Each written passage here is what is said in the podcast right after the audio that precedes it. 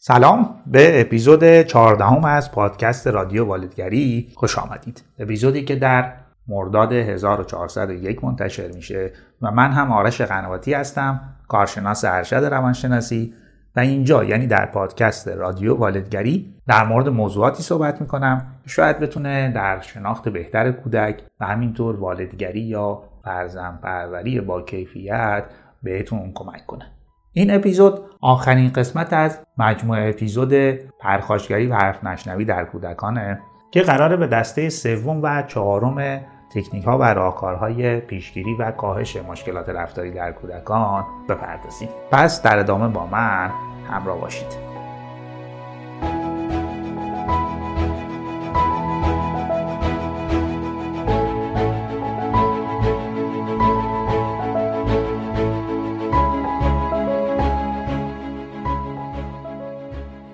قبل از اینکه بریم سراغ موضوع این اپیزود، اینو بگم که پادکست رادیو والدگری یه زیرمجموعه‌ای از وبسایت مدرسه والدگریه که توی این وبسایت علاوه بر اپیزودهای رادیو والدگری مطالب متنی هم وجود داره که اگر دوست داشتید میتونید یه سر به وبسایت مدرسه والدگری هم بزنید. شاید مطلبی باشه که برای شما مفید باشه و بتونید ازش استفاده کنید.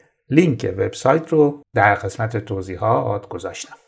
اگر چهار اپیزود قبلی رو گوش نکردید، پیشنهاد میکنم اول اون چهار اپیزود رو گوش کنید، چون در اپیزودهای قبلی اول پرخاشگری و حرف نشنوی رو تعریف کردیم، بعد از علتهای متفاوت به وجود آمدن این مشکلات گفتیم و در نهایت در اپیزود قبلی در مورد دو دسته از تکنیک‌ها و راهکارهای پیشگیری و کاهش پرخاشگری و حرف نشنوی در کودکان حرف زدیم. توی این اپیزود که قسمت آخر این مجموعه هست، قرار دو دسته تکنیک و راهکار دیگر رو هم با هم بررسی کنیم. دسته سوم راهکارهایی هستند که هدفشون آموزش و ایجاد رفتارهای مطلوب و مناسب در کودکه، و دسته چهارم هم قرار در مورد این صحبت کنه حالا که کودک مشکل رفتاریش مثل پرخاشگری یا حرف نشنوی بروز کرده و داره انجامش میده، ما باید چیکار کنیم و برخورد مناسب با کودک چیه. در آخر هم یه اشاره میکنم به چند مهارت و قابلیت در کودک که قراره به تدریج پرورش پیدا کنن و یا به کودک آموزش داده بشن.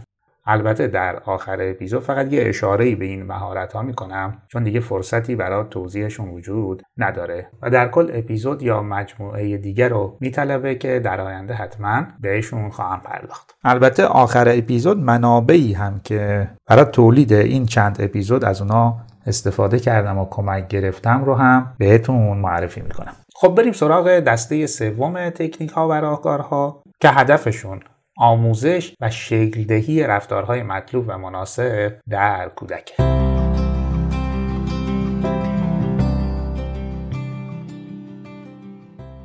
راهکار اول آموزش خودآگاهی به کودکانه یا خودآگاه کردن کودک. خودآگاهی به چه معنی؟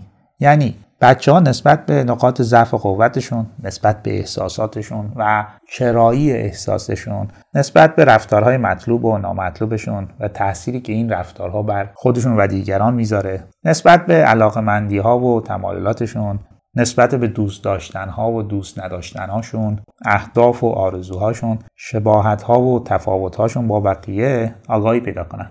بچه‌هایی که خودآگاهی بیشتر و بهتری دارن به توانایی خودمدیریتی و خودتنظیمی قوی‌تری هم دست پیدا می‌کنن. چون موضوع خودمدیریتی و خودتنظیمی و خودگردانی هیجانی خیلی موضوع مهمیه در مدیریت احساسات و عواطف و جلوگیری از رفتارهای پرخاشگرایانه. اما خب این آگاهی رو چطوری قرار به کودک بدیم؟ راه اولش گفتگو و سوال پرسیدن از کودکه.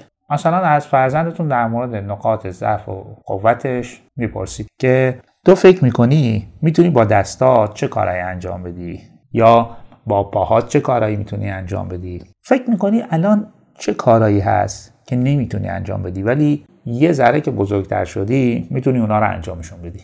یا دوست داشتی کدوم توانایی رو همین الان داشته باشی؟ یا در مورد شناخت احساساتشون میتونید ازشون سوال بپرسید. مثلا وقتی یه کسی اسباب بازیت رو به زور ازت میگیره چه احساسی پیدا میکنی؟ یا وقتی که اسباب بازیت خراب میشه چه احساسی پیدا میکنی؟ یا اگر رفته باشی مدرسه و یادت رفته باشه کتابت رو همراهت ببری چه احساسی پیدا میکنی؟ وقتی یه هدیه از کسی میگیری چی؟ حالا به من بگو چه چیزایی بیشتر تو رو ناراحت میکنه، یا چه چیزایی بیشتر تو رو عصبانی یا نگران یا حتی خوشحال میکنه. این سوالات کمک میکنه که فرزندتون نسبت به احساسات خودش و موقعیت‌ها و موضوعاتی که این احساسات رو به وجود میاره آگاهی پیدا کنه. حتی خود شما هم متوجه میشید که احساسات فرزندتون چطوری داره شکل میگیره.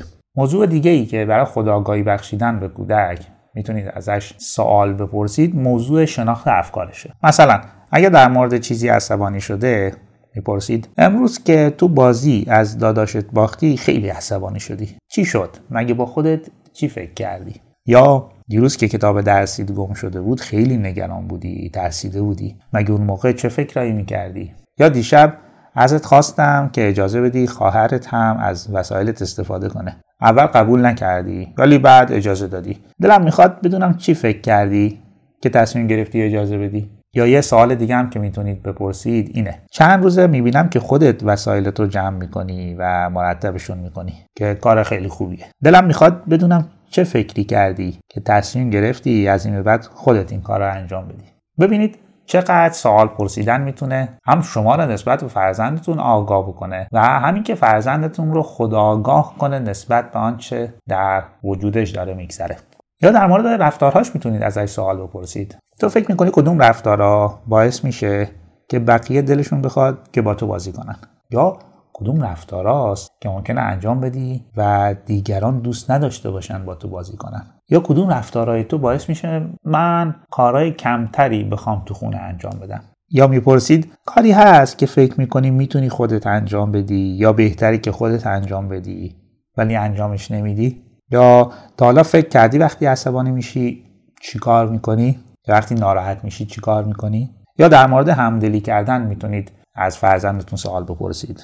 مثلا اگر دوستت ناراحت باشه یا نیاز به کمک داشته باشه تو چی کار میکنی؟ یا در مورد رفتارهای مربوط به مراقبت از محیط زندگی یا محیط زیست میتونیم بپرسیم که چه رفتارهایی هست که میتونیم انجام بدیم تا از محیط زندگیمون یا محیط زیست اطرافمون بیشتر مراقبت کنیم. حالا به جز سوال پرسیدن راه‌های دیگه‌ای هم برای خودآگاه کردن کودک وجود داره. مثلا با بازخوردهایی که از ما در مقابل احساساتشون، انتخابهاشون، رفتارهاشون و یا نظر و عقیدهشون میگیرن. متوجه میشن که در مورد موضوعات مختلف چه احساسی دارن، چه نظری دارن، یا رفتارهاشون چه تأثیری بر روی محیط میذاره، تو چه زمینه‌ای قوی هستن و یا تو چه زمینه‌ای ضعیف هستن.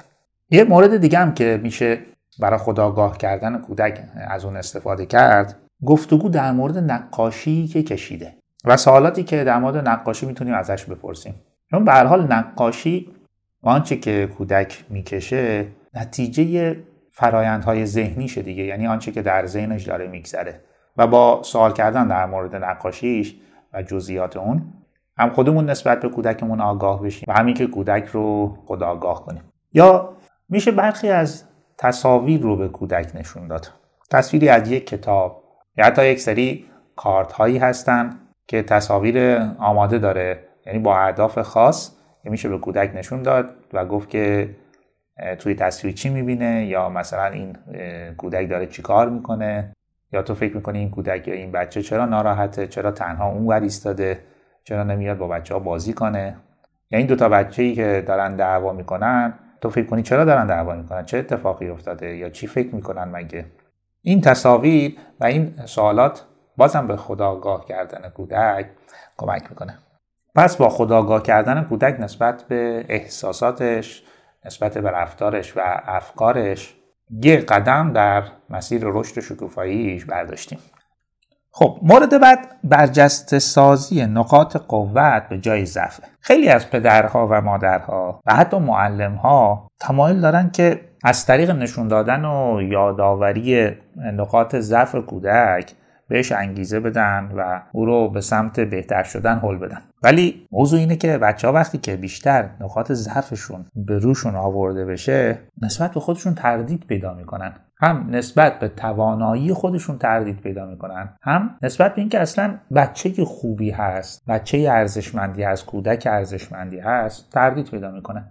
و انگیزش رو برای رشد و بهتر شدن از دست میده. واقعا راه حل چیه؟ برجسته سازی نقاط قوت به جای ضعف. یعنی چی؟ حتما دوران مدرسه، مخصوصا دوران ابتدایی یادتون هست دیگه، زمانی که مشق می‌نوشتیم و یا دیکته می‌نوشتیم، معلم‌ها به دنبال ایرادات و غلط‌های ما بودن که اونا رو پیدا کنن، با یه خودکار قرمز دورشون خط بکشن و مثلا بگن پنج تا غلط تو دیکته داشتی، بیشتر دقت کن.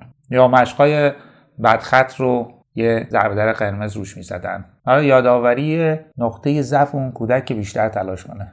ولی حالا فرض کنید شما به فرزندتون دیکته گفتید و میخواید دیکتهشو تصحیح کنید. اگه فرزندتون تو این دیکته پنجاه کلمه نوشته، چهل تاش درست و ده تاش غلط باشه، تکنیک برجسته سازی نقاط قوت میگه برو اون چهل تا درست رو روشون تمرکز کن و برجستهشون کن، نه ده تا غلط رو. چون ما به عنوان والد یا معلم اصلا عادت کردیم که بگیم ده تا غلط داشتی، از این بعد بیشتر دقت کن. اگه هم بخوای اینجوری ادامه بدی هیچی نمیشی. در حالی که قراره اون چهل تا درست به روی کودک آورده بشه. چهل تا درست در مقابل ده تا غلط، یعنی هشتاد درصد کار رو خوب انجام داده. هشتاد درصد کار رو خوب انجام داده که چیز بدی نیست. وقتی چهل تا درست رو به روش میارید، اون رو برجسته میکنید، کودک انگیزه میگیره برای کار کردن، برای انجام تمرین و پیشرفت کردن. چون یکی از مشکلات والدین با فرزندشون اینه که در رابطه با تکالیف درسی بچه‌ها یا لجبازی میکنن یا نافرمانی میکنن یا حتی پرخاشگری میکنن. یکی از دلایلش نوع برخورد والد با تکالیف درسی کودکه که معمولا هم نقاط ضعف کودک به روش آورده میشه، برجسته میشه و از کودک انتظار تلاش بیشتر دارن. ولی جز تخریب روحیه کودک احتمالاً نتیجه دیگه ای نداره و خیلی خیلی کم امکان داره که کودک رو انگیزه بده برای کار درست و رفتار درست و رفتار بهتر و پیشرفت در کارش. البته میدونم الان این سوال رو از خودتون میپرسید که مگه میشه؟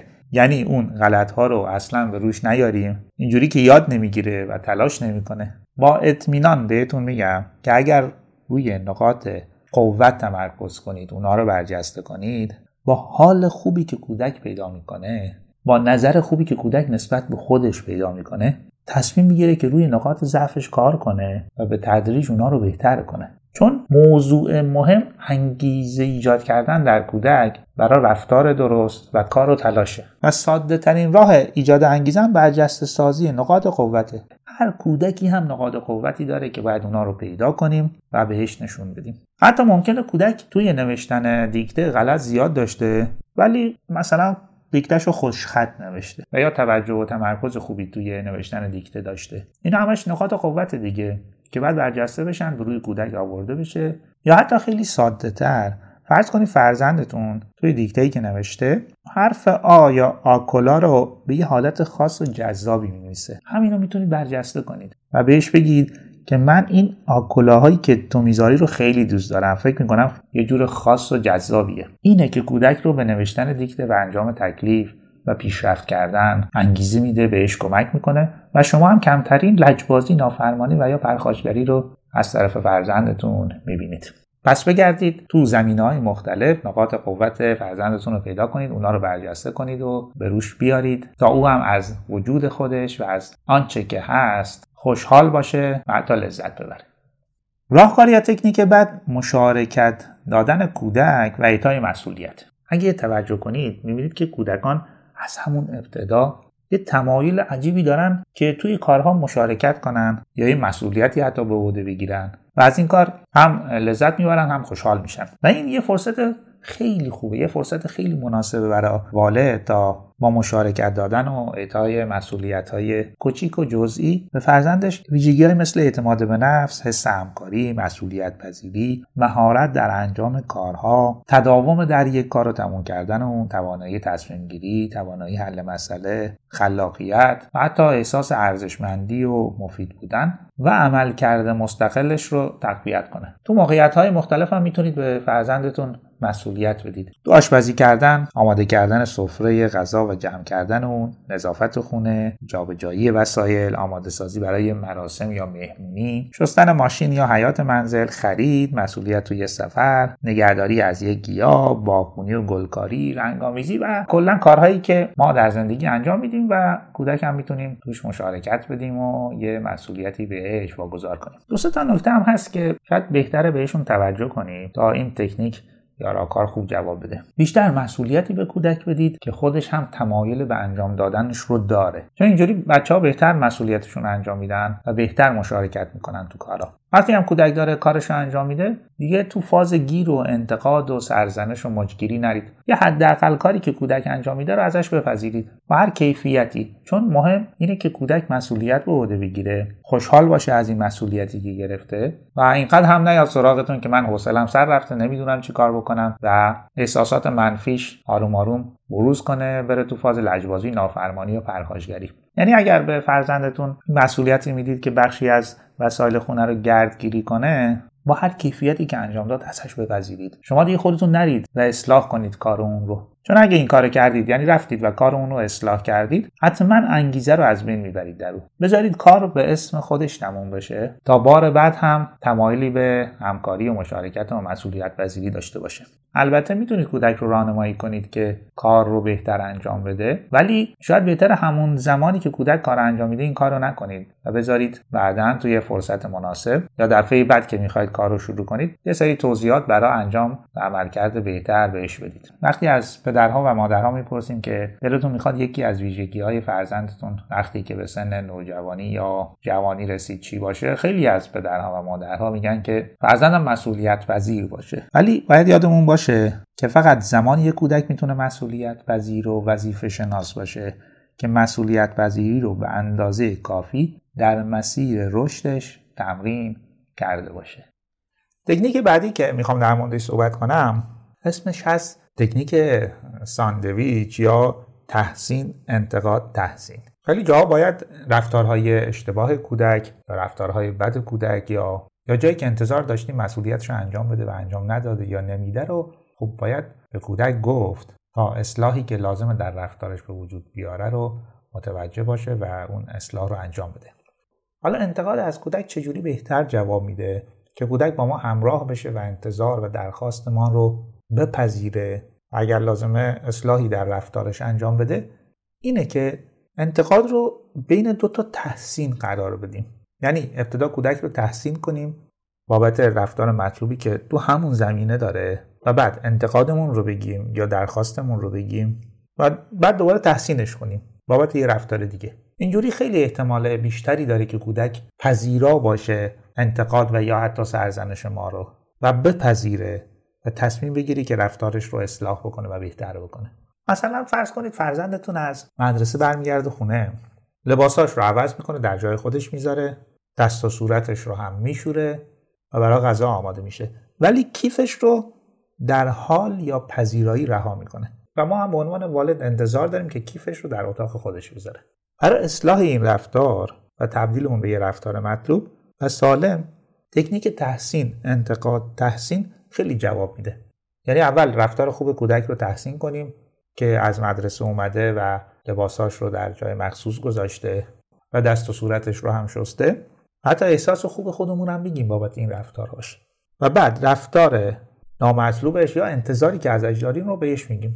مثلا میتونیم اینجوری بگیم که پسرم یا دخترم، این که وقتی از مدرسه برمیگردی خونه لباسات رو تو جای مخصوص میذاری و دست و صورتت رو میشوری، این کار خیلی خوبیه و منم احساس خوبی دارم. ولی از اینکه کیفت رو بعد از اومدن از مدرسه توی هار رها میکنی واقعا احساس بدی دارم و این رفتارت منو ناراحت میکنه. ازت انتظار دارم که کیفت رو هم تو اتاق خودت بذاری، چون من از اون دوتا رفتارت خیلی خوشم میاد و احساس خوبی بهم دست میده. اینجا ما چیکار کردیم؟ انتقاد رو بین دوتا تحسین قرار دادیم که هم حال کودک اونقدر خراب نشه که بره تو فاز مقاومت و لجبازی و نافرمانی، همین که انگیزه پیدا کنه برای اصلاح رفتارش در آینده. از این تکنیک هم برای موارد مختلفی میشه استفاده کرد. رفتارهای بهداشتی کودک، رفتارهای مربوط به نظم و انضباط، رفتارهای مربوط به انجام تکالیف، رفتارهای مربوط به بازی با همسالان، طرز برخورد با کودکان کوچکتر، شیوه استفاده از وسایل، رفتارهای مربوط به پارک و مکانهای بازی، رفتارهای مربوط به مهمانی یا مربوط به خواب. برای همه این موارد میتونیم از تکنیک تحسین، انتقاد و تحسین استفاده کنیم. مورد بعد قصه گویی هدفمنده. قصه برای کودکان از یه جایگاه خیلی خاصی برخورداره. تا اونجایی که حاضرن یه قصه رو بارها و بارها و بارها بشنون و از شنیدن تکراری اون خسته هم نشن. حالا این تمایل شدید کودک به قصه و داستان یه فرصت برای شما به عنوان والد تا بتونید از طریق اون یه سری ارزش‌ها و انتظارات یا حتی مهارت و رفتار خاص و یا مطلوب رو به شکل غیر مستقیم به کودک انتقال بدید. مفاهیمی که تو قالب شخصیت‌های داستان مطرح میشه و شخصیت‌هایی که کودک میتونه به خوبی با اونا ارتباط برقرار کنه و خودش رو در قالب اونا ببینه.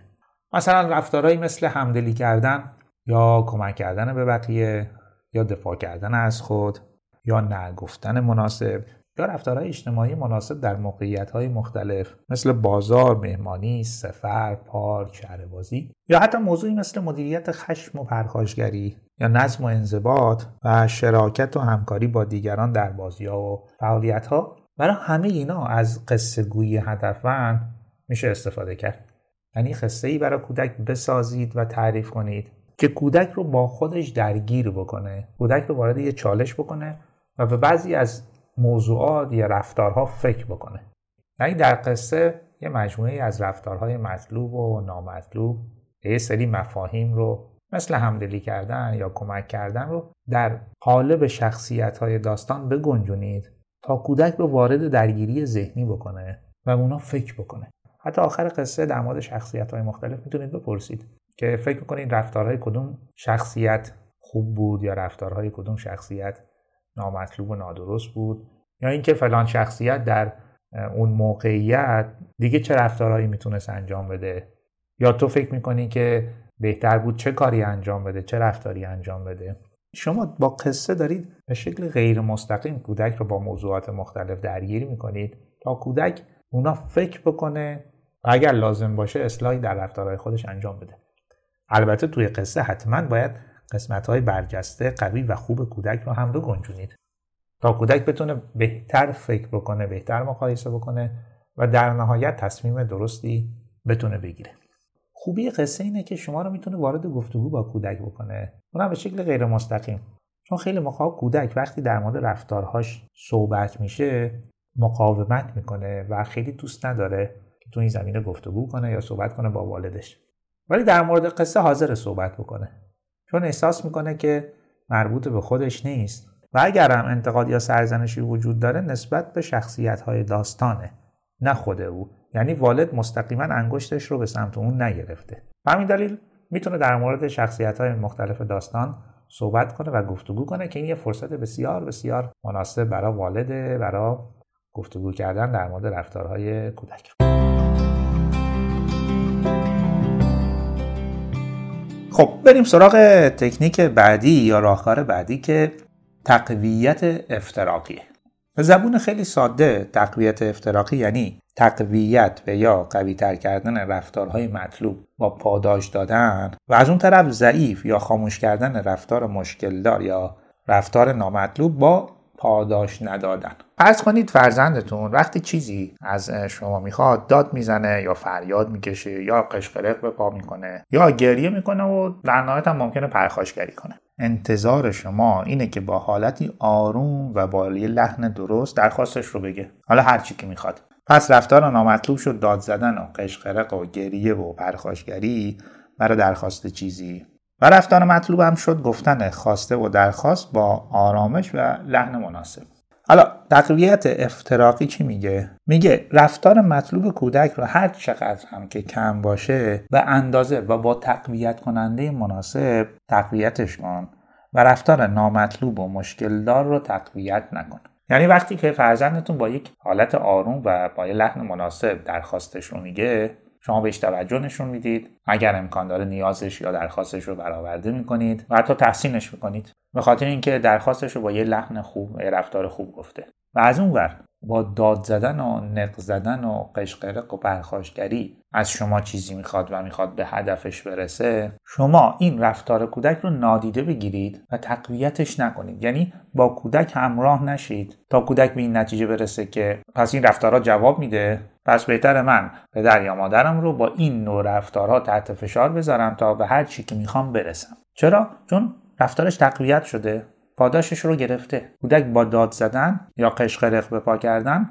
چیزی که خواسته به دست آورده یا کاری که خواسته رو شما براش انجام دادید. پس این تکنیک داره چی میگه؟ میگه رفتار مطلوب و مناسب کودک رو تقویتش رو بهش پاداش بده تا قوی‌تر بشه و ادامه پیدا کنه. حالا این پاداش‌ها یا تقویت کننده هر چیزی میتونن باشن. مهم اینه که پاداش برای کودک معنا داشته باشه و اون پاداش رو بخواد. میتونه پاداش یه توجه همراه با لبخند و مهربونی باشه، میتونه گوش دادن با توجه و تمرکز به حرفای کودک باشه، یا چیزی که کودک میخواد رو بهش بدیم، یا تحسینش کنیم بابت رفتار مطلوبش و یا تواناییش، یا دوست داره که ازش تشکر و قدردانی کنیم، یا اگر بازی کردن با ما رو میخواد و امکانش وجود داره رو باهاش بازی کنیم، باهاش یه وقتی بگذرونیم، و یا اگر چیزی میخواد که امکان تهیه کردنش وجود داره براش تهیه کنیم، و یا هر چیزی که کودک براش مهمه، براش معنا داره و اون رو میخواد. و از اون ور رفتار نامطلوب رو پاداش ندیم تا تقویت نشه. و همینطور هم که گفتم، یکی از راه‌های اصلی تقویت نکردن رفتار نامطلوب، نادیده گرفتن آگاهانه یا برنامه‌ریزی شده است. یعنی شما میدونید که چرا دارید گریه کردن یا نق زدن فرزندتون یا پرخاشگریشو نادیده میگیرید، چون قصدتون اینه که اونو کاهش بدید و رفتار مطلوب رو در اون افزایش بدید. البته یه موضوعی که اینجا خیلی مهمه، نادیده گرفتن رو زمانی میتونیم عنوان والد اجرا کنیم که به اندازه کافی به نیازهای کودک توجه کرده باشیم. یعنی هم نیازهای ارتباطیش رو به اندازه کافی برآورده کرده باشیم، نیازهای فعالیتی و حرکتیش رو، و یا وسایلی که فکر میکنیم براش مناسبه و میشه در اختیارش گذاشت رو در اختیارش گذاشته باشیم، وقتی که میخواد رو به اندازه کافی باش گذرونده باشیم. وقتی که این نیازها و خواستهای کودک رو به اندازه کافی و متعادل برآورده کرده باشیم، حالا میتونیم از تکنیک نادیده گرفتن استفاده کنیم، چون میدونیم که قرار نیست رنج نادرستی رو به کودک تحمیل کنیم. فقط هدف اینه که رفتار نامطلوب کودک رو کم و کمتر کنیم و در نهایت به رفتار مطلوب تبدیلش کنیم. این تکنیک هم دو سه تا نکته داره که برای بهتر اجرا کردنش باید بهش توجه بشه. اول اینکه این تکنیک برای رفتارهای مشکلدار، کم خطر و جزئی قراره به کار بره. یعنی رفتاری که کودک آسیب جدی به خودش و دیگران نمیزنه با اون رفتار نامطلوب. به حد نق زدن و گریه کردن و شاید مثلا داد زدن باشه. ولی وقتی کودک پرخاشگری شدید میکنه یا ممکنه به خودش و دیگران آسیبی وارد بکنه، اونجا نادیده گرفتن دیگه تکنیک درستی نیست. پدر و مادر قرار مداخله کنن با روش‌ها و تکنیک‌هایی که در ادامه خواهم گفت حالا اونا چی هستن، و نادیده گرفتن و برای رفتارهای جزئی و کم خطر باید ازش استفاده کرد. نکته دوم اینه که نادیده گرفتن قراره به وسیله همه اعضای خانواده انجام بشه. پدر و مادر و اگر خواهر برادری وجود داره یا کسی که با کودک داره زندگی میکنه. چون اگر کودک از یک طرف نادیده گرفته بشه برای رفتارش و از طرف دیگه به خاطر همون رفتار مشکلدار تقویت بشه و پاداش بگیره، و اینجا کودک آسیب بیشتری بهش وارد میشه. مادری تعریف میکرد که هرچقدر خودش برای اجرای این تکنیک جدیه، برعکس پدر نمیتونه و زود کوتاه میاد در مقابل بدرفتاری‌های کودک. و همین دلیل یه مشکل رفتاری خیلی کوچیکه کودک که همون ابتدا میتونست با نادیده گرفتن حل بشه، به تدریج قوی قوی‌تر شده و تبدیل شده به یک ابزار باشگاهی در دست کودک این والد. پس باید برنامه‌ای ریخته بشه که همه اعضای خانواده و به ویژه پدر و مادر با هم توی نادیده گرفتن هماهنگ بشن.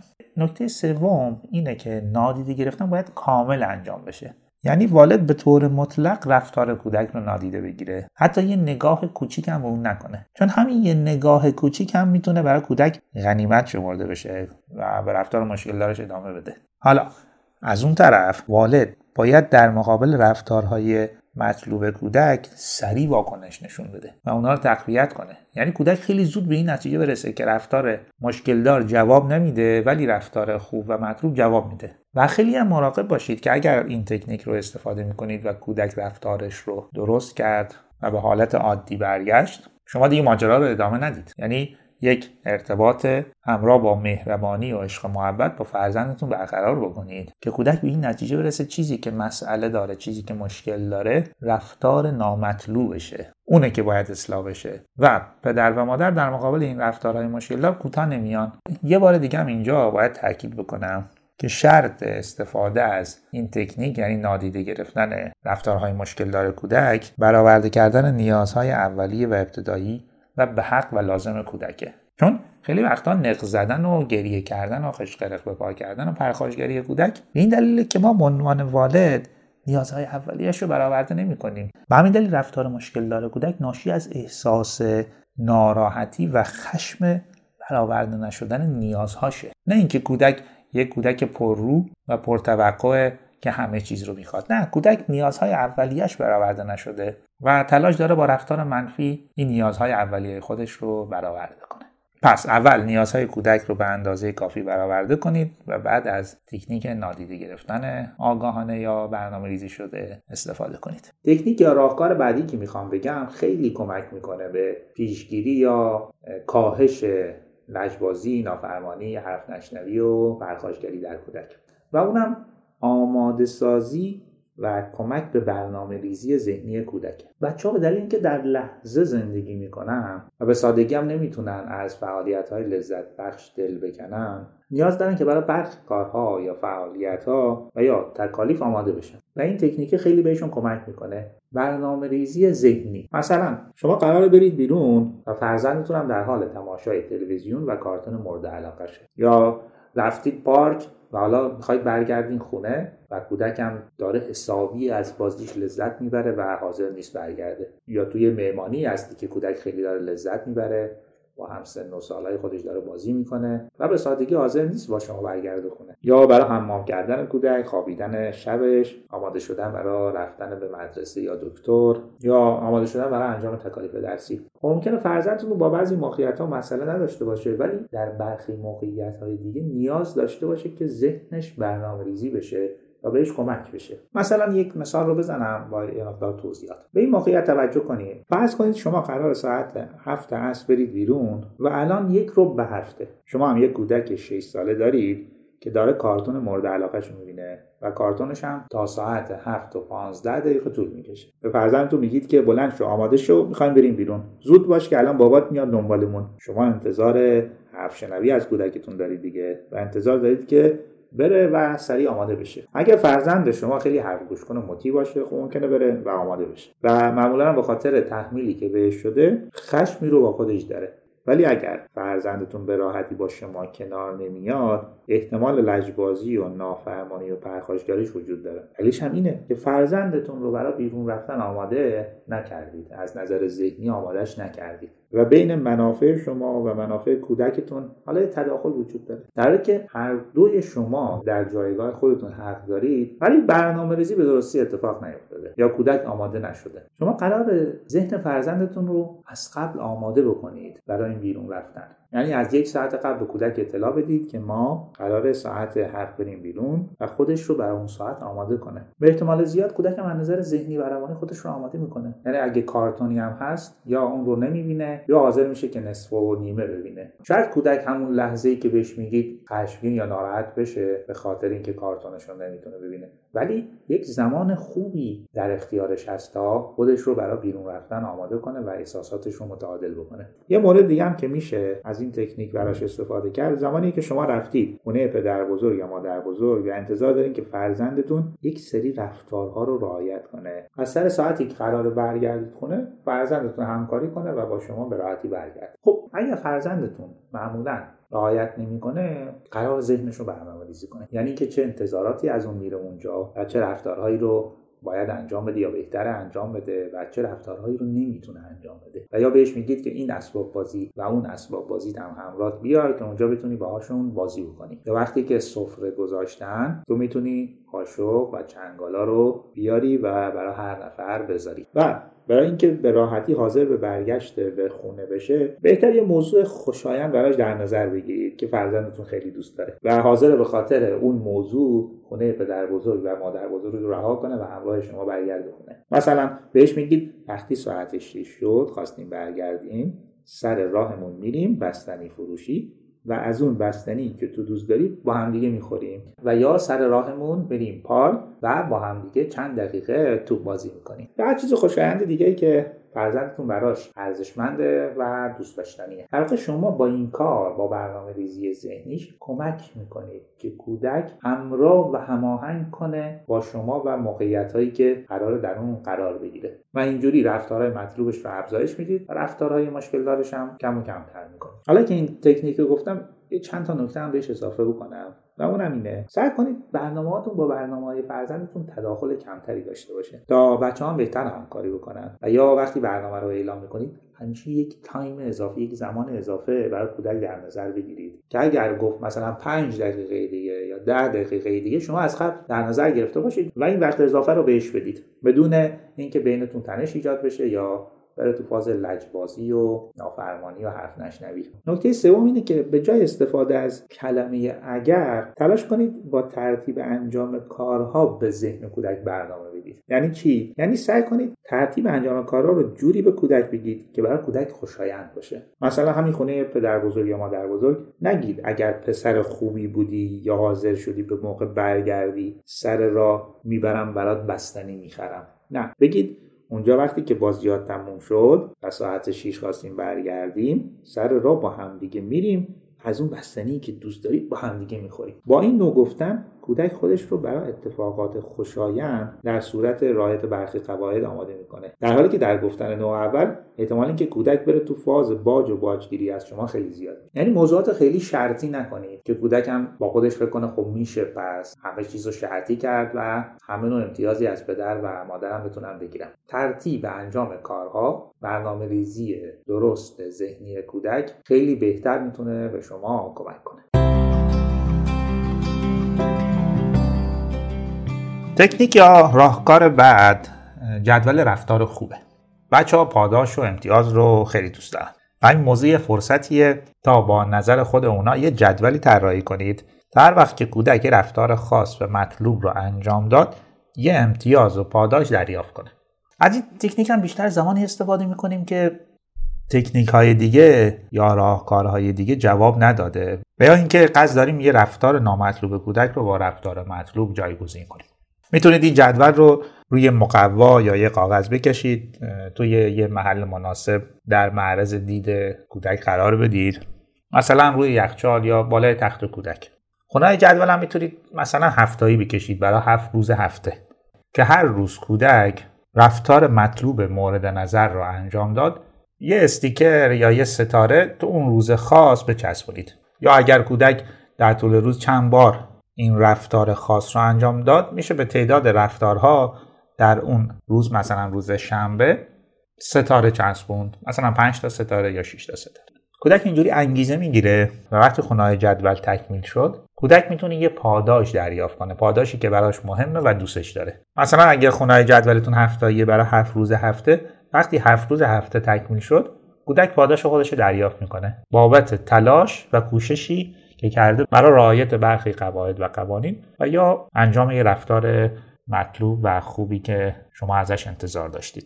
هر وقت و هر زمان یا روزی که کودک رفتار مورد نظر رو انجام نداد، شما هم پاداشی بهش ندید تا کودک متوجه بشه که بین پاداش و انجام رفتار رابطه وجود داره. یعنی وقتی رفتار انجام داد، پاداشی وجود داره، وگرنه امتیاز و پاداشی بدون انجام رفتار داده نمیشه. اگر هم قولی به کودک دادید برای پاداش و یا امتیاز خاصی، حتما پاداش یا امتیاز رو به طور کامل بهش بدید و کم و زیادش نکنید تا کودک بهتون اعتماد کنه و بعداً دوباره بتونید از این تکنیک برای ایجاد رفتارهای مطلوب دیگه یا کاهش رفتارهای نامطلوب استفاده کنید. چون وقتی کودکان اعتمادشون رو از دست میدن، همکاریشون خیلی خیلی کم میشه. و حق هم دارن دیگه، یه قولی بهشون داده شده ولی اونا به قولشون عمل کردن و پدر و مادر زده زیر قولش و پاداش و یا کاری رو که قول داده بوده انجام بده رو حالا نمیخواد انجام بده. این تکنیک، یعنی جدول رفتار خوب، برای بچه‌های کم سن و سال بهتر جواب میده. ولی وقتی که فرزند من و شما وارد دوران نوجوانی و یا حدود دوران نوجوانی میشه، بهتر از یه راهکار دیگه استفاده کنیم و اونم استفاده از قرارداد رفتاریه. این قرارداد میتونه بین پدر و مادر و کودک یا نوجوان بسته بشه که هر دو طرف برای سطح مشخصی از یک رفتار با هم قرار میذارن و متعهد میشن که اون رفتار رو انجام بدن. مثلا کودک یا نوجوان از مادر میخواد که اجازه بده نیم ساعت بیشتر از حالت معمول تلویزیون ببینه یا مثلا با دوستانش بیرون باشه و مادرم این اجازه رو منوط به این میدونه که کودک یا نوجوان تکالیف مدرسهش رو به موقع انجام بده. یا پدر کودک رو هفته یک بار همراه خودش به زمین فوتبال میبره. کودک هم میخواد که پدر هفته دو بار این کار رو انجام بده. پدر هم بار دوم و اضافه رو منوط به این میکنه که کودک هفته دو بار خودش اتاقش رو مرتب و منظم. اینا قرارداد دیگه بین دو طرف، هر طرف چه پدر و مادر و چه کودک متعهد میشن که یک رفتاری رو در مقابل رفتار دیگری انجام بدن. و این تکنیک هم خیلی کمک میکنه به ایجاد رفتارهای مطلوب و کاهش رفتارهای نامطلوب در کودک و یا نوجوان. خب این یه مجموعه از تکنیک‌ها و راهکارها بود برای ایجاد رفتار مطلوب و مناسب در کودک و همینطور پیشگیری و کاهش رفتارهای نامطلوب و مشکلات رفتاری در کودک و یا نوجوان. تا اینجا این سه دسته تکنیکی که در موردش صحبت کردیم، یعنی تکنیک‌هایی که هدفشون ساخته رابطه‌ای سالمه، تکنیک‌ها و راهکارهایی که یک محیط خوب و مناسب برای کودک طراحی می‌کنن و همینطور راهکارهایی که هدفشون ایجاد رفتار مطلوب و مناسب در کودکه. این سه دسته تکنیک هدفشون هم پیشگیری از مشکلات رفتاری کودک مثل پرخاشگری و حرف نشنویه و هم کاهش این مشکلات. ولی وقتی که یک مشکل رفتاری مثل پرخاشگری یا حرف نشنوی در حال انجامه و کودک داره اونو انجام میده، پدر مادر در اون لحظه چیکار میتونن بکنن یا قرار اصلا چیکار بکنن؟ توی بخش بعدی قرار در مورد دسته چهارم تکنیک‌ها و راهکارها صحبت کنیم که برخورد مناسب و درست با مشکل رفتاری کودک رو به ما نشون میدن.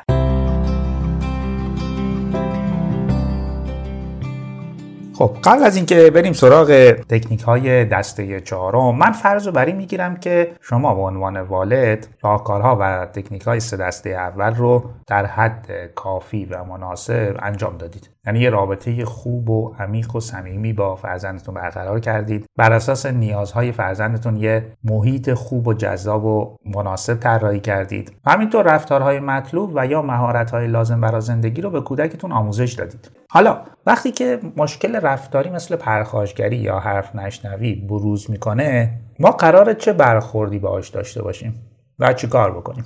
یه نکته ای رو بگم، بیشتر مشکلات رفتاری مثل حرف نشنوی یا لجبازی کودک یا پرخاشگری جزئی کودک با تکنیک نادیده گرفتن آگاهانه یا برنامه‌ریزی شده از بین میره. یعنی ما قرار نیست با همه مشکلات رفتاری کودک برخورد بکنیم. مشکلات جزئی رو وقتی نادیده بگیریم و تقویتشون نکنیم و پاداش اشتباه به رفتارهای کودک ندیم، به تدریج کم و کمتر میشن و حتی از بین میرن. چیزی که الان میخوام بگم برای رفتارهای یه مقدار جدی‌تره که لازمه والد مداخله کنه و جلوی رفتار مشکل دار کودک رو بگیره. اولین کاری که شما قراره انجام بدید یا انجام داده باشید اینه که کودک از رفتار مطلوب و رفتارهای نامطلوب در موقعیت‌های مختلف خبر داشته باشه یا قواعد رو بدونه. یعنی شما یا باهاش گفتگو کردید و بهش گفتید، یا یک سری قوانین رو وضع کردید که کودک میدونه چی درسته و چی غلطه، کجا چی کار باید بکنه و کجا چه رفتاری رو میتونه انجام بده و چه رفتاری رو نمیتونه انجام بده. پس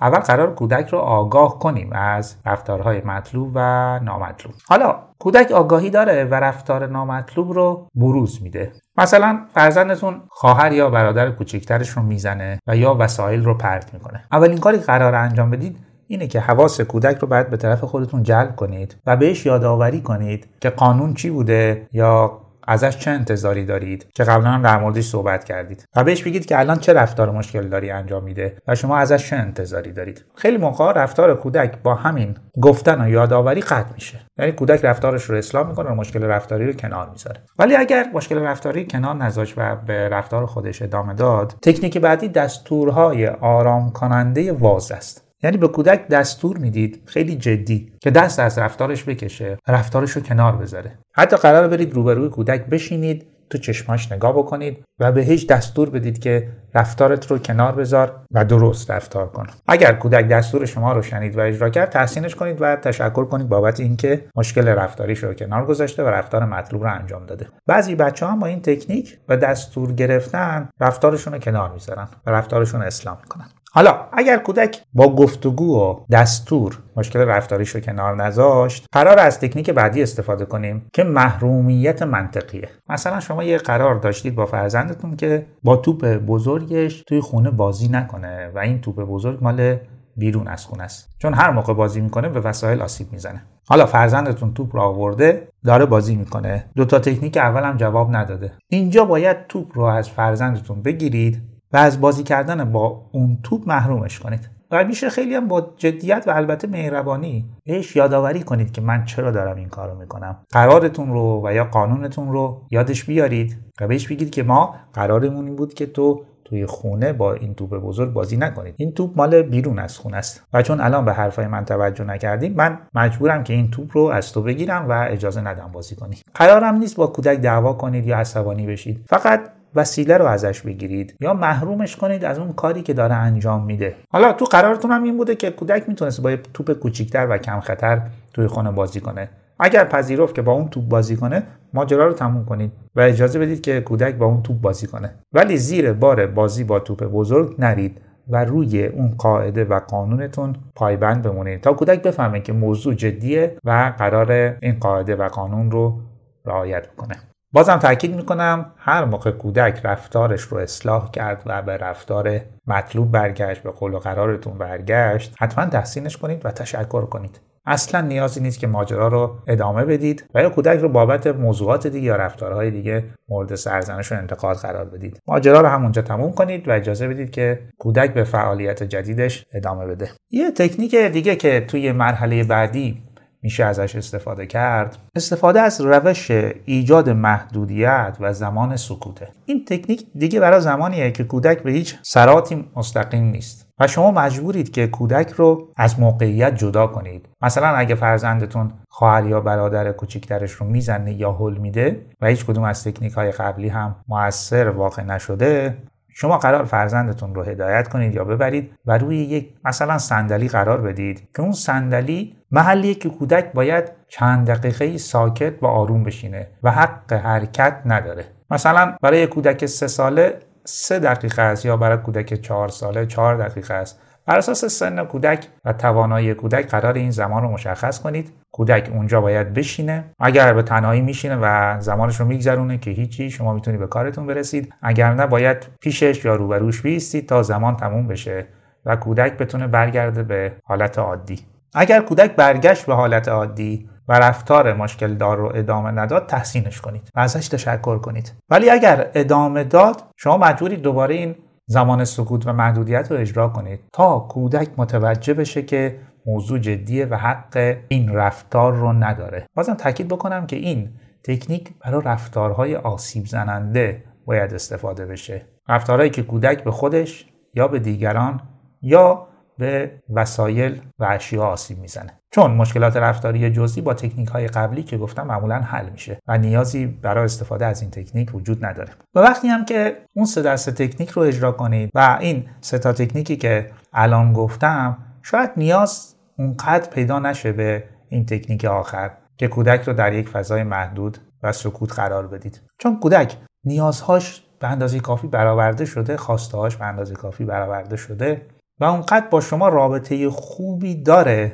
که باهاتون راه بیاد، براتون اعتبار قائل بشه و از موضع خودش کوتاه بیاد. اگر دیدید کودک هر چقدر در زمان محدودیت هم قرار بگیره، در زمان سکوت قرار بگیره و رفتارش رو هم اصلاح نمی‌کنه، بدونید که باید برگردید و اون سه دسته تکنیک اول رو اجرا کنید.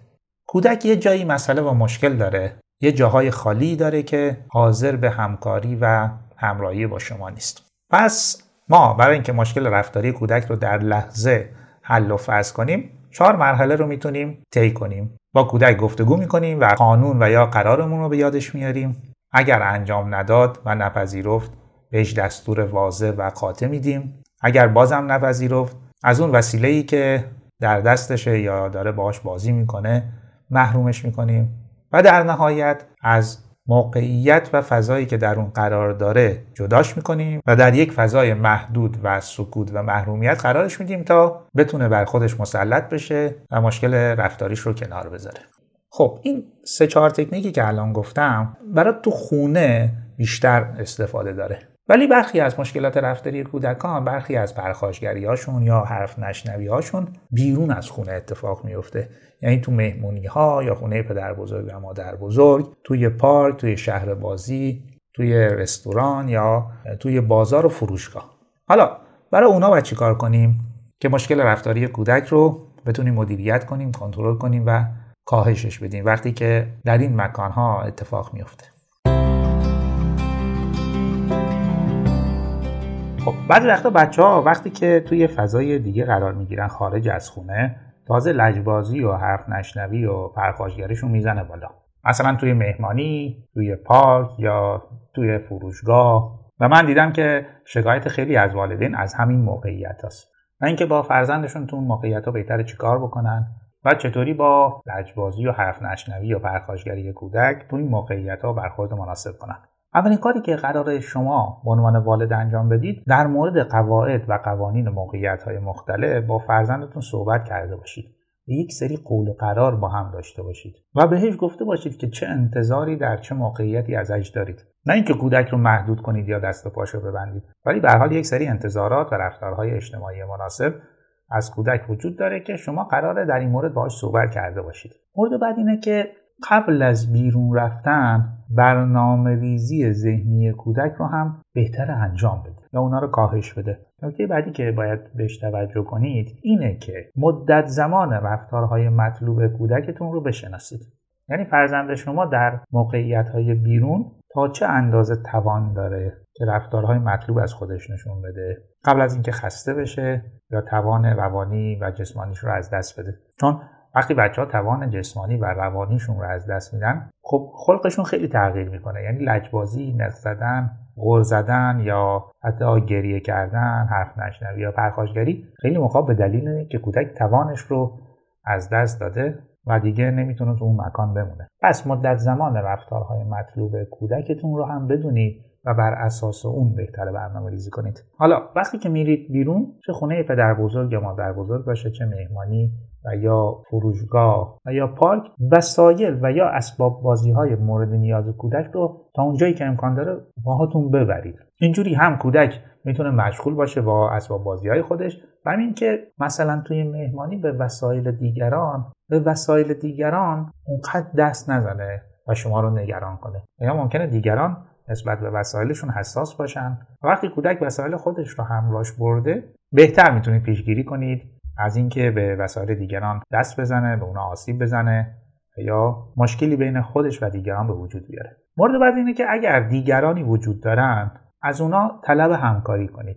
یعنی ممکنه خونه پدر بزرگ و مادر بزرگ دایی، خاله، عمه یا عمویی وجود داشته باشه که میتونه کودک رو مشغول کنه یا باهاش بازی کنه و جلوگیری کنه از به وجود آمدن مشکل رفتاری در کودک. و حتی بین خود شما و همسرتون هم باید یک تقسیم وظایف وجود داشته باشه که به نوبت از کودک مراقبت کنید و حتی مشغولش کنید. منظور اینه که با برنامه بیرون برید، به ویژه جاهایی که انتظار رفتار مطلوب از کودک بیشتره و دوست نداری که فرزندتون شما رو تو فاز لجبازی و نافرمانی و پرخاشگری ببره. حالا ممکنه تمام این کارا رو انجام بدید، ولی بازم کودک رفتار مشکلدار رو از خودش نشون بده و لازم باشه که شما مداخله مناسب کنید. بازم قرار اول با کودک صحبت کنید و بهش یادآوری کنید که قاعده و قانونمون چی بود و ما چه قراری با هم دیگه داشتیم. ولی موقعا وقتی به کودک یادآوری میکنید، مشکل حل میشه و کودک رفتار رو کنار میذاره. دومی که اگر کودک رفتار مشکلدار رو کنار نذاشت، میتونید اون برنامه‌ای که از قبل با هم طراحی کرده بودید و ذهن کودک رو براش برنامه‌ریزی کردید، بهش یادآوری کنید که مثلا قرار بعدش برید چیکار بکنید. همینطور که توی تکنیک برنامه‌ریزی ذهنی گفتم، بهتره یک توالی لذت بخش و جالب برای کودک طراحی کنید که مثلا بعد از مهمانی ما قرار سر راه بریم بستنی بخوریم، بستنی که کودک خیلی دوست داره. و این یادآوری‌ها معمولاً کودک رو آروم می‌کنه و با شما همراه. ولی اگر بازم کودک توجه نکرد و به رفتارش ادامه داد، اینجا بازم قراره بهش دستور بدید، دستورهای قاطع و البته همراه با آرامش، و ازش بخواید که رفتار مشکل دارش رو کنار بذاره. اگر این دستورات هم فایده نداشت و کودک بازم ادامه داد، بهتره کودک رو از اون محیط دور کنید و یا کلاً اون مکان رو ترک کنید. خیلی هم به گریه و داد و بیداد و خشقرق و کودک توجه نکنید، چون در نهایت کودک باید متوجه بشه که رفتارهای نادرست و مشکلدار وقتی ادامه پیدا کنن پیامد داره براش و شما هم کوتاه نمیاید. بعدن هم در یک موقعیتی که کودکی آروم شده، خودتون هم آرومید، میتونید با کودک گفتگو کنید در مورد اتفاقی که افتاده و دلایلی که اونجا رو ترک کردید و برگشتید خونه برای کودک توضیح بدید تا کودک متوجه بشه که چرا شما با اون جدیت و قاطعیت اونجا رو ترک کردید و به خونه برگشتید. البته بازم تاکید بکنم که شما قرار همه کارهای قبلی رو انجام داده باشید، یعنی کارهای لازم برای پیشگیری از بروز مشکل رفتاری در کودک انجام شده باشن. و وقتی که همه این کارها رو انجام دادید و جواب نگرفتید، اون مرحله آخر رو انجام بدید.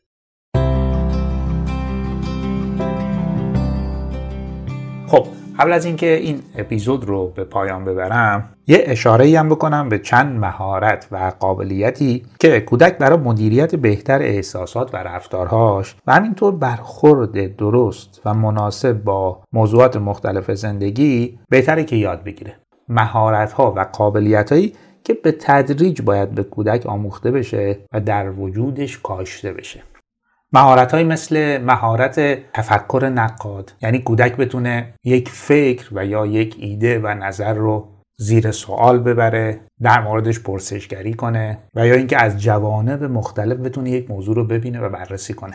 یا مهارت حل مسئله که کودک ابتدا بتونه مسئله رو تشخیص بده، تعریفش بکنه و بتونه راه حل‌های ممکنی رو براش در نظر بگیره، راه حل یا راه حل‌های مناسب رو پیدا کنه، امتحانشون بکنه و بر اساس نتایجی که میگیره بتونه راه حل‌های خودش رو اصلاح کنه و به همین شکل کار رو پیش ببره. یا مهارت تصمیم گیری، یعنی کودک بتونه بر اساس اطلاعاتی که داره در مورد گزینه‌های مختلف فکر بکنه، سبک سنگینشون کنه، سود و ضررشون رو بسنجه و در نهایت بتونه تصمیم نهایی رو بگیره. یکی دیگه از مهارت‌ها هم مهارت ابراز وجود جرأتمندانه و ارتباط مؤثر با دیگرانه، یعنی کودک به جای ابراز وجود همراه با پرخاشگری و یا خشونت یاد بگیره که چطور خواستش رو، نظرش رو، احساسش رو در رابطه با دیگران مطرح کنه و چطور ارتباط مؤثری با دیگران برقرار بکنه تا بتونه نیازش رو برآورده کنه یا به خواسته‌ای که میخواد برسه. و یکی دیگه از مهارت‌ها و یا شاید بگیم قابلیت مهم، توانایی به تأخیر انداختن لذت و پاداشه که در اپیزودهای قبلی هم در موردش کمی صحبت کردیم. این قابلیت و توانایی یعنی کودک بتونه برآورده شدن نیاز و یا خواستش رو فعلا به تعویق بندازه، به تأخیر بندازه تا در وقت مناسبش یا حتی به شکل بهتر و با کیفیت بالاتر این نیاز و خواستش برآورده بشه. اینها مهارت‌ها و قابلیت‌هایی که کودکان برای یک زندگی خوب و مؤثر بهشون نیاز دارن. و هر کدومشون هم بحث مفصلیه که در اپیزودهای جداگونه به هر کدوم از اینا در آینده خواهم پرداخت. خب همینطور که اول اپیزود هم گفتم، قرار شد منابعی که من برای تولید این چند اپیزود از اونا استفاده کردم و کمک گرفتم رو هم بهتون معرفی کنم. منابع من ده کتاب خوب و برجسته در حوزه روانشناسی رشد، حوزه مشکلات رفتاری و تغییر و اصلاح رفتار و همینطور دانش و مهارت‌های فرزندپروری بوده که در ادامه یکی یکی اسم کتاب‌ها، نویسنده، مترجم و همینطور ناشر رو نام میبرم و بهتون معرفی میکنم. سنجش و درمان مشکلات دوران کودکی، نوشته شرودر و گوردون، ترجمه مهرداد فیروزبخت و چاپ نشر دانجه. کتاب روانشناسی رشد جلد اول، نوشته لورا برک، ترجمه یحیی سید محمدی و نشر عرسباران.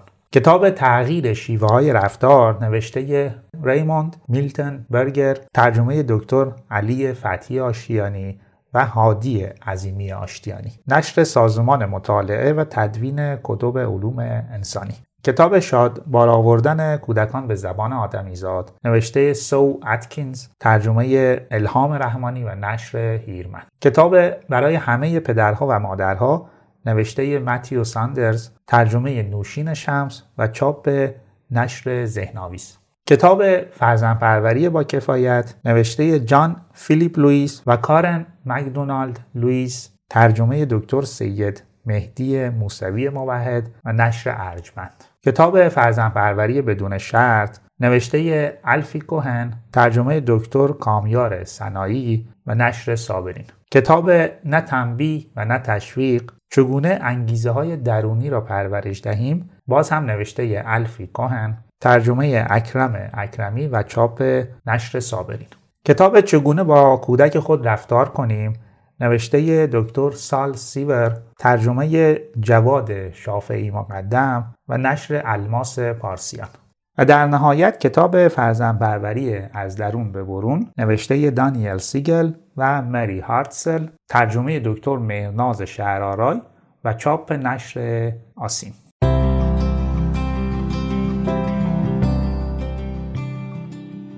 چیزی که شنیدید اپیزود چهاردهم از پادکست رادیو والدگری بود که در مرداد هزار و چهارصد و یک منتشر شد و در مورد تکنیک‌ها و راهکارهای دسته سوم و چهارم پیشگیری و یا کاهش مشکلات رفتاری مثل پرخاشگری و حرف نشنوی صحبت کردیم. امیدوارم که این مجموعه اپیزودی که در مورد این گونه مشکلات رفتاری در کودکان حرف زدیم تونسته باشه بهتون کمک کنه و براتون مفید واقع شده باشه. اگر نظر و یا پیشنهادی دارید که به بهتر ساخته شدن این پادکست کمک کنه، حتما اون رو در قسمت نظرات بنویسید. من مطالعه میکنم و از پیام‌ها و نظراتتون برای بهتر ساخته شدن این پادکست استفاده خواهم کرد. رادیو والدگری رو میتونید از اپلیکیشن‌های انتشار و پخش پادکست گوش کنید و یا اینکه در گوگل رادیو والدگری رو سرچ کنید. همینطور که اول اپیزود هم گفتم، یه راه دیگه برای شنیدن اپیزودهای پادکست رادیو والدگری وبسایت مدرسه والدگریه که علاوه بر مطالب متنی که وجود داره، این اپیزودها هم در اونجا منتشر میشه و میتونید از اونجا هم گوش کنید. ممنونم که تا آخر این اپیزود هم با من و پادکست رادیو والدگری همراه بودید.